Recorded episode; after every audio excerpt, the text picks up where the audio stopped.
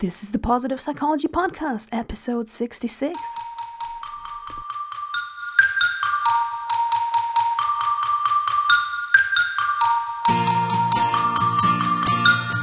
Welcome to the Positive Psychology Podcast, bringing your earbuds the science of the good life. And now, your host, Kristen Truempy. Hey, thanks for tuning in. It feels good to do the Positive Psychology Podcast in English. I actually just started doing a podcast in German, which is also about positive psychology. It's like the little brother of it, and it's still as weird as it sounds, although I grew up speaking German, it's just strange to do so. So I'm happy to be back to English for now. And today we're going to talk about convenience and consumerism. Now, don't worry, it's not going to be a 30 minutes 30 minutes of, you know, com- communist ramblings or anything like that. Instead, I just want to share a bit about the role of convenience and comfort in our happiness.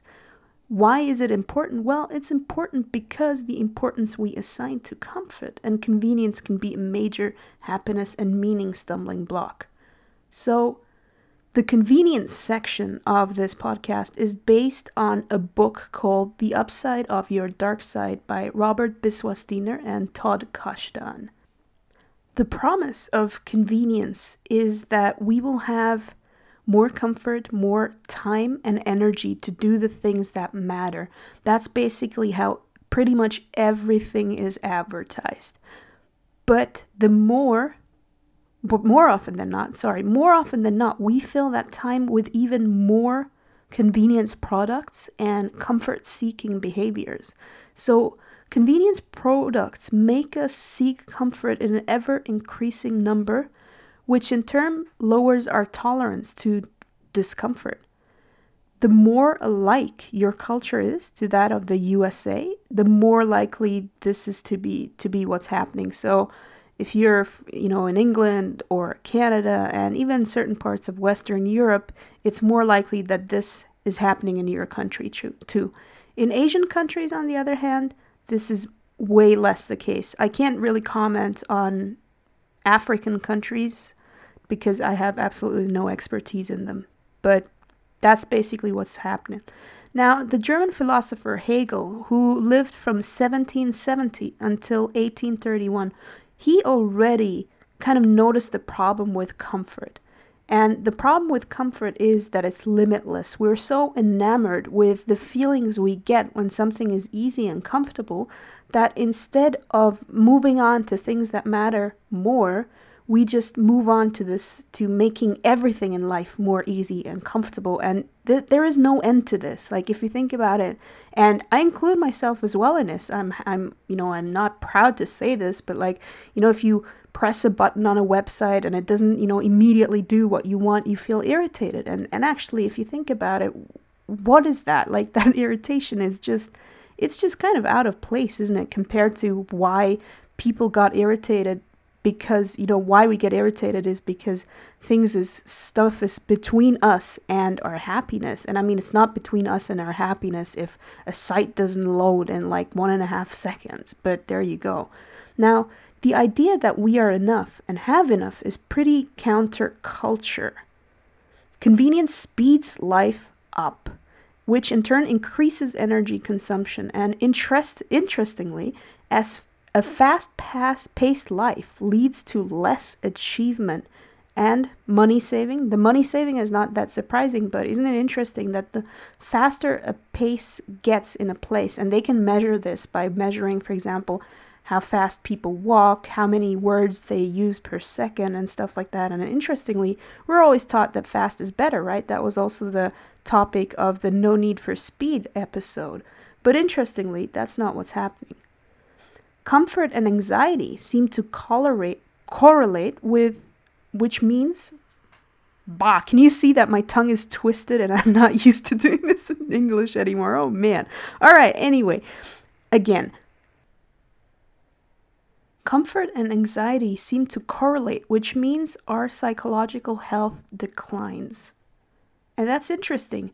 We would think, oh, we we seek comfort so we can feel better, but actually we're making ourselves sicker because we're getting ever more spoiled and spoiled. Now, Reaching our full potential requires us to be able to tolerate the whole range of human emotions. This includes negative emotion, emotions such as boredom. Higher level of comfort leads a higher level of comfort leads to more cluelessness about how to process discomfort. And that's, you know, that's what we can see today. We have been trained to immediately distract ourselves from discomfort. It leads to what is known as experiential avoidance, which means that we go to great lengths to avoid and suppress undesirable thoughts and feelings. This can be so exhausting that we have very little energy left for participating in life. People typically go to great lengths to avoid doubt, boredom, uncertainty, and other negative emotions. And the problem with that is that all of these emotions in- are increased with avoidance. So the more I run from boredom, the more easily bored I will become. The more activities we avoid, the more they scare us. And the prime strategy people use to distract themselves is to watch TV, to drink, um, other substance abuse, and of course, shopping, which, you know, nicely feeds into this whole cycle. However, I want to make it clear that this doesn't mean that every time you watch TV you're running away from stuff. That doesn't mean that at all. I mean, it's perfectly possible that you have a movie or a show or something that you really love to watch and you genuinely enjoy it. That's not what this is about. It's not about ruining, you know, your, you know, if you enjoy a little bit of beer or something, that doesn't mean to ruin that. It's really about once we start using these things as coping mechanisms, that's when it's kind of a problem. Another important underlying reason for this avoidance behavior is that between 1980 and 1994, the DSM, which is the manual that psychiatrists and psychologists use to classify mental illnesses, it, you know, the page numbers were doubled, and normal emotions like anger, sadness, or anxiety were suddenly classified as a condition that needs treatment. And the people got the message. They were like, oh, okay, anger, sadness, not supposed to feel those, so let's push them down through TV. And if the TV is not enough, let's, you know, stock up on stock up on Tylenol and everything. And you know, that's great for, you know, certain companies, but not so great for our own happiness and well-being. And the problem with this is that we just treat perfectly normal feelings like anomalies, which they're not. They're just part of life. And mental toughness and resilience is part of psychological health. And even if you're someone who's very interested in the positive, you have to acknowledge that you nobody can leave lead a life without pain and nobody can lead a life without challenges. So we have to be able to address these things confidently. And if we avoid everything that's difficult, we will do the opposite. We'll do ourselves a disservice. And we can regain more mental toughness and resilience by exposing ourselves to more risk, failure, and demanding work. And I think it, it's up to each and every one of us to decide what that means, you know, because for me, for example, there are some things where I'm like, well, it doesn't make sense for me, for example, to wear like super uncomfortable clothes. Why would I do that? It, it will just annoy me the whole day long, and the energy that is generated by that annoyance could be better used for something else.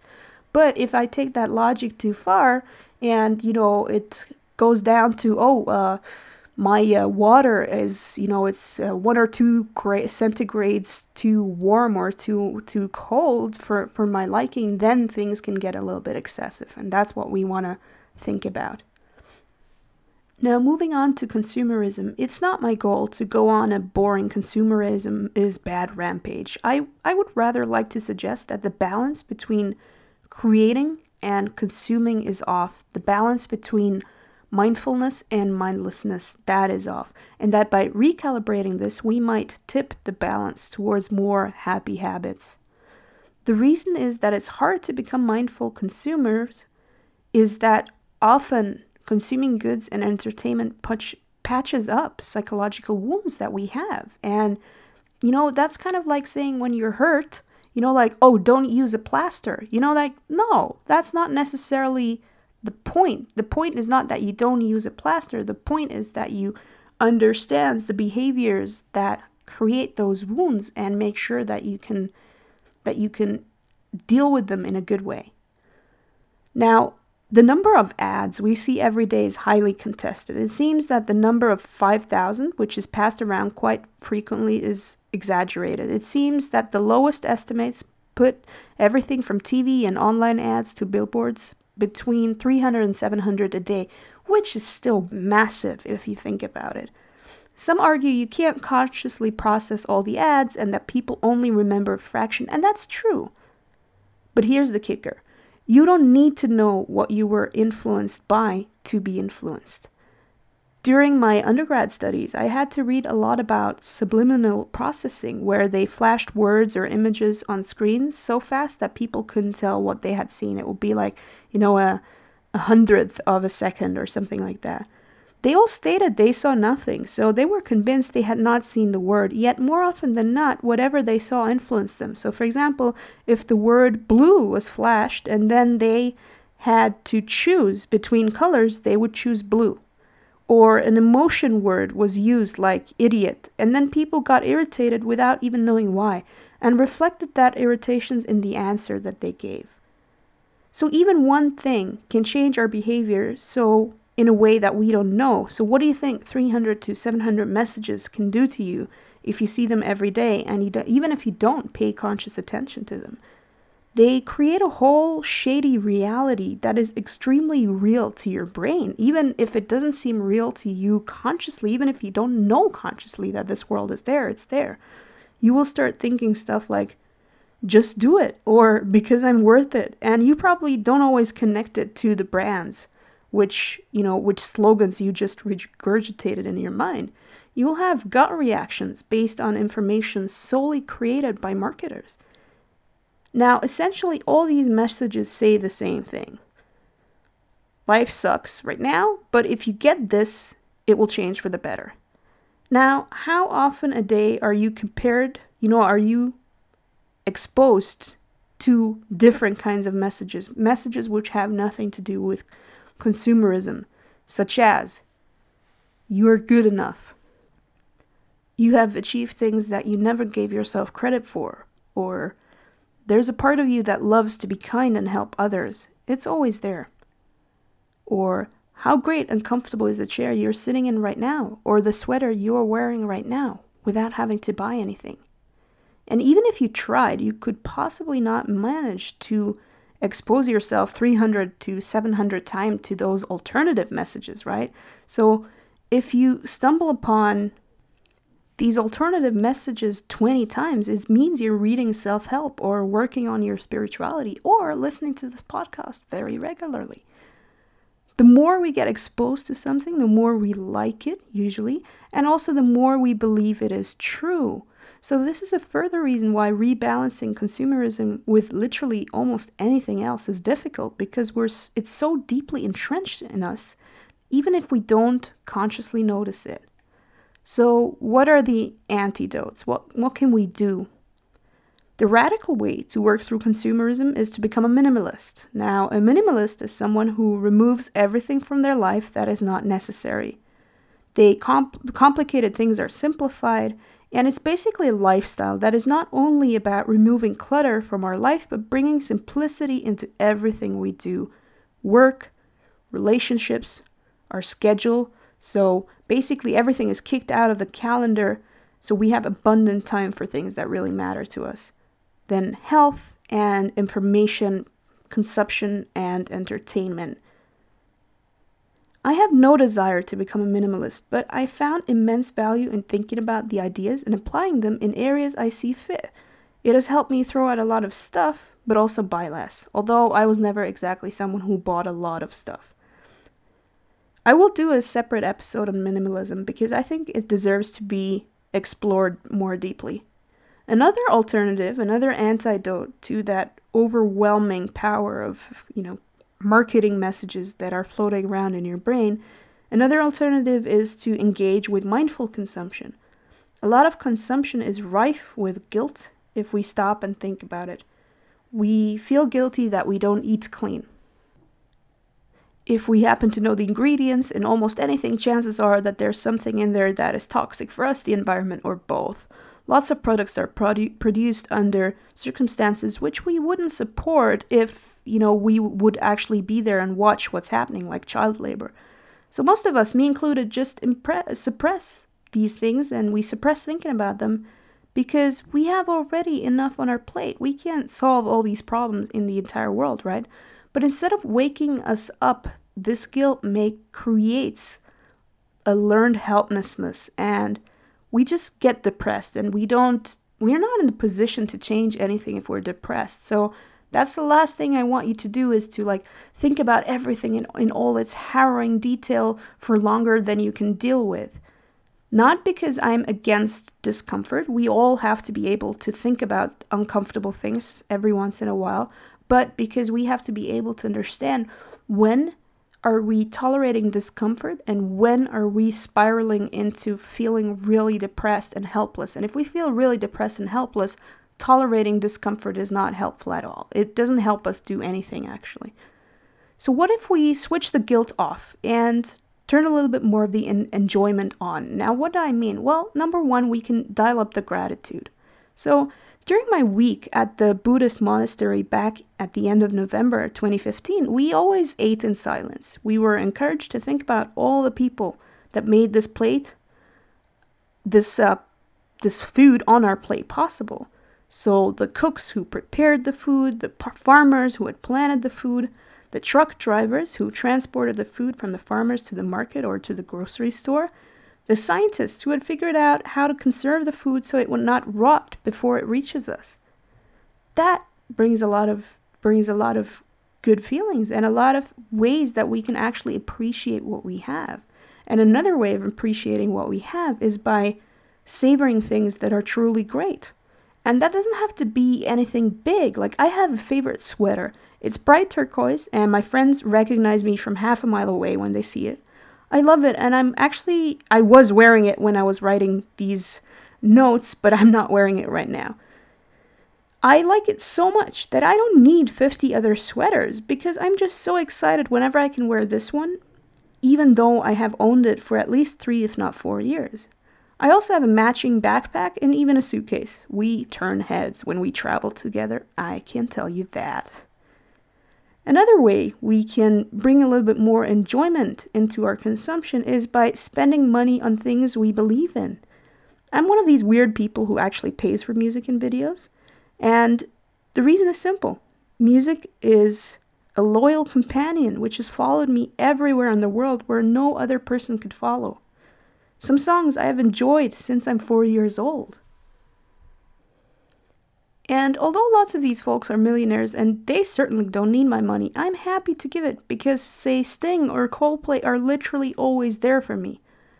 And also, there are other people who are not as famous at, as the artists who need to be paid, like the guy who mixes the sound or the guy who furnishes the studio. And of course, they were paid when they recorded the album, but if we keep getting everything for free, there will not be any money left for to pay these people because the stars will always get the money, right? But not these guys. So I also feel like I'm paying for these people. I love to pay app developers as well, you know, uh, smartphone apps. So, for example, especially the ones which were developed by individuals, I feel that I support them in making their dreams come true. They're able to lead a lifestyle, be it by working on the side on something they love or even paying all the bills they have with their apps. And even if the app is less than perfect, they actually got off their asses and did something, you know, and I, I acknowledge that. I like that, even if it's not perfect yet. And that alone is worth for me paying like three or four bucks. It's not like I'm paying them 80 bucks or something. That that's just that, right? So by spending the money we have in a way that we believe is good for the people around us and is aligned with our values brings more enjoyment into consumption. Then, one thing we can also do is simply being mindful of what we're taking in and getting exposed to. I am watching a TV net show now since 8 o'clock, or saying to yourself, I'm listening to music. How does it change how I feel? Also, we don't just consume things or products, we also consume thoughts. So, when for example i think about my i don't know my financial struggles all the time i'm consuming that thought. And if we are mindful of that it doesn't mean that we have to change anything. It just means like okay i'm acknowledging that right now i am thinking about my financial struggles or i'm watching a tv show or i'm doing this and the more we do this the more conscious we get of actually what we're doing all day long we free ourselves to take charge instead of just being inundated like some kind of zombie. Now, another antidote to re- another antidote or way of rebalancing the power of marketing and consumerism is to think about your values. And I already touched on that when I talked about the smartphone apps, right? So, if I would ask you if you would pay me to make your life really difficult in five or 10 years, would you accept the offer? So, why do we pay companies to screw around with our health, our relationships, and the air we need to breathe? Now, I'm not exempting myself from this. There's still stuff where it's true that I pay money for things that are probably not that good for me. When you don't think and just follow along, you have made a choice, and that choice shapes the world you live in. So that's the important thing. Even if you decide to ignore all of these things, to take the comfortable and convenient road of ignoring all of these things, it still shapes the world you live in. And that's important. Presumably, you work hard for your money, so shouldn't it be spent in a way that you can lead the most fulfilling life, whatever that means to you? You know, consider resources spent. It's not about being pro or anti capitalism, it's about really thinking about who or what would you like to spend the most energy on? And what do you spend your energy on?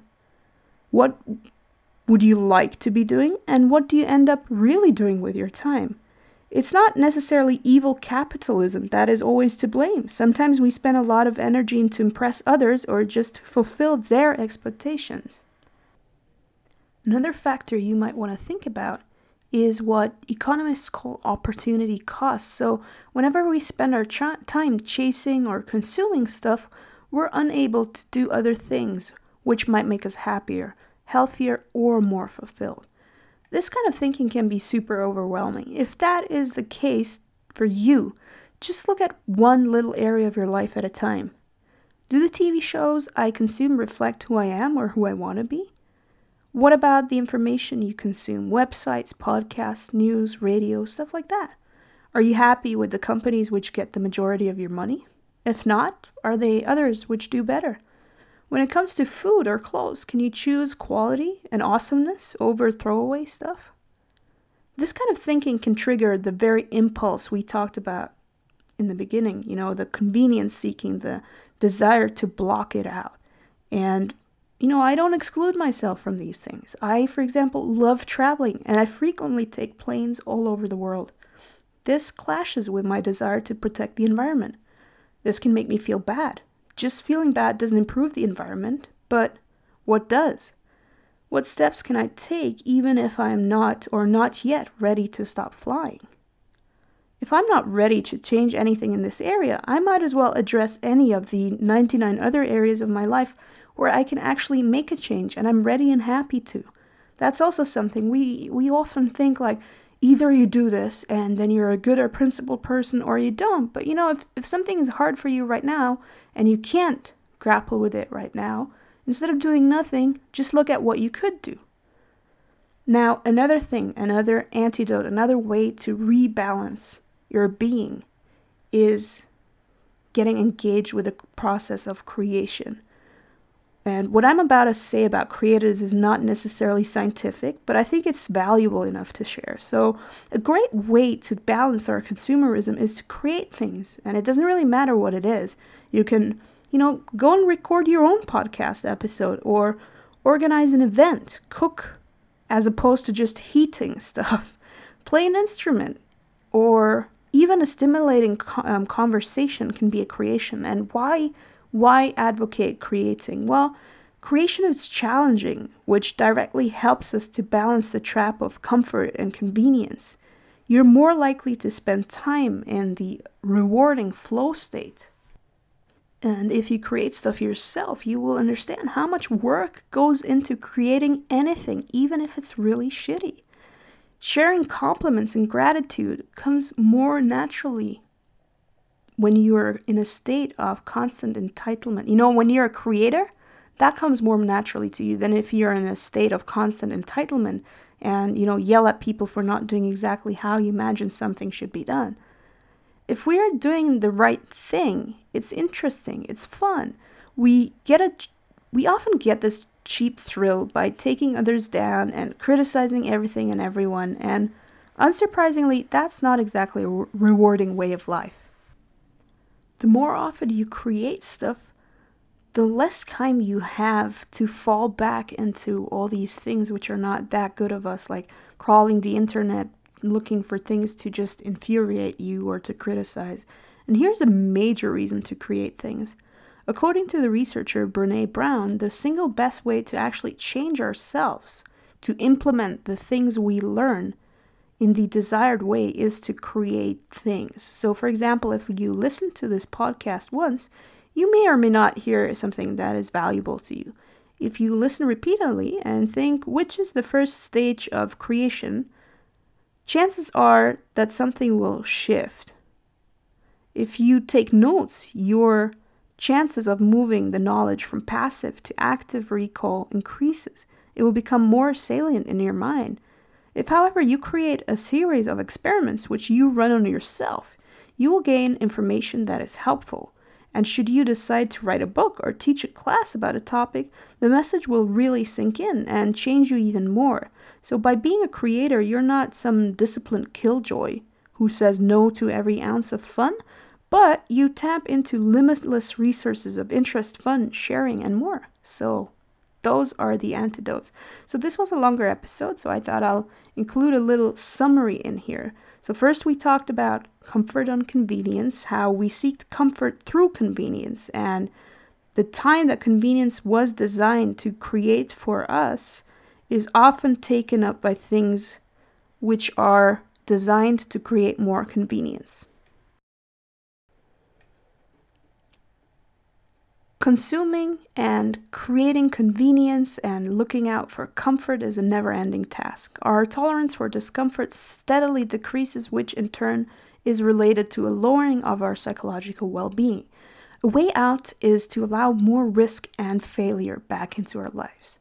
Then we talked about consumerism and how the number of ads outnumbers probably all other messages we get every day. Without thinking about our relationship with consumerism, it controls us. Rethinking consumerism is not about saying goodbye to fun and joy, it's about aligning what's important to us with how we spend our energy and resources. This creates room for the great stuff. And the antidotes, or the ways to rebalance everything, is gratitude, savoring, mindfulness, thinking about values and what we do and don't do, and creating stuff. The main takeaway is that only you can decide what the right balance is between consumerism, creation, and intentional living. Some of you might, you know, want to become full-blown minimalists while others will be happy to just enjoy the purchases you make or the food you have more often.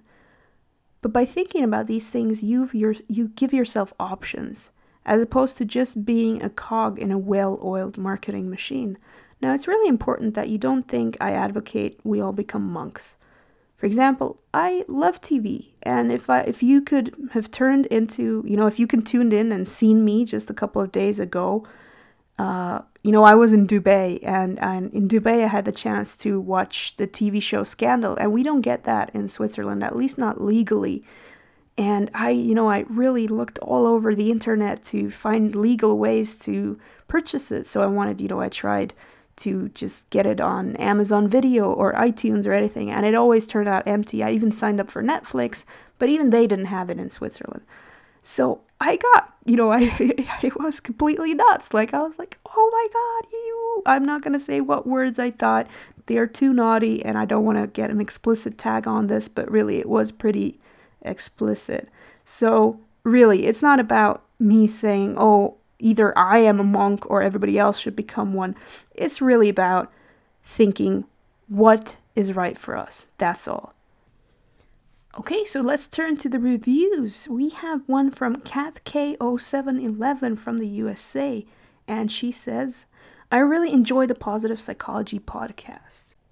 Kristen provides topics which are down to earth and thought provoking. Kristen is very genuine and her podcasts are uplifting. Keep up the great work. Thanks a lot, Cat K. SKM House from the USA as well, and it says, I love how her topics can really open my eyes to things I never really thought about. So far, as a new listener, I have already started to look at things in a new light and perspective. Awesome podcast. Thanks so much to both of you and to all of you who have ever reviewed the podcast, to those of you who have shared it. And if you haven't and want to become one of those folks, head over to iTunes or Stitcher and leave a review because you know what? E- even though I read reviews, you know, every once in a while, each iTunes store is country specific, which means that even though you hear me reading out reviews, it's perfectly possible that from your country, let's say in Ireland, there's not a single one left. So the good people of Ireland or any other country that doesn't have any reviews yet will have great difficulty in finding it. So go and head over to your local iTunes store and leave a review. Thanks very much. Now, I have introduced Audible as a sponsor not that long ago, and it seems you guys are a little bit hesitant. I don't know what it is, and I get it. Like, I don't like signing up for things I don't know what I don't get. You know, what I will get, what I won't get. Now, the thing is that I really know as a fact that you can just try it out and immediately cancel afterwards. You can do that, and they will actually let you keep the audiobook. So you're not even doing anything illegal. So if you want an audiobook, just head over to strengthsphoenix.com slash audible and get it. You know, there's really literally no risk. But since you like listening to stuff, I'm pretty sure you might actually enjoy Audible because as much as I love podcasts, and I love podcasts big time, I've been a fan and listener since 2006 or 2007, but audiobooks are a great, great way to deepen our knowledge, not just, just to kind of get get you know the gist but to actually deepen our knowledge about just about anything so audible is a great way to listen to content that you care about or if you're into fiction they also have tons of fiction who doesn't like a story or anything in a while and considering that we just talked about distractions the irony is not lost on me so, anyway, give it a try. If you give it a try, you don't like it, you just cancel the membership and that's it. You keep the audiobook and everything is good. And if you actually like it, like I do, and I've been a customer for, with Audible, with different stores in Audible, actually, UK and USA and different ones for years and years and years.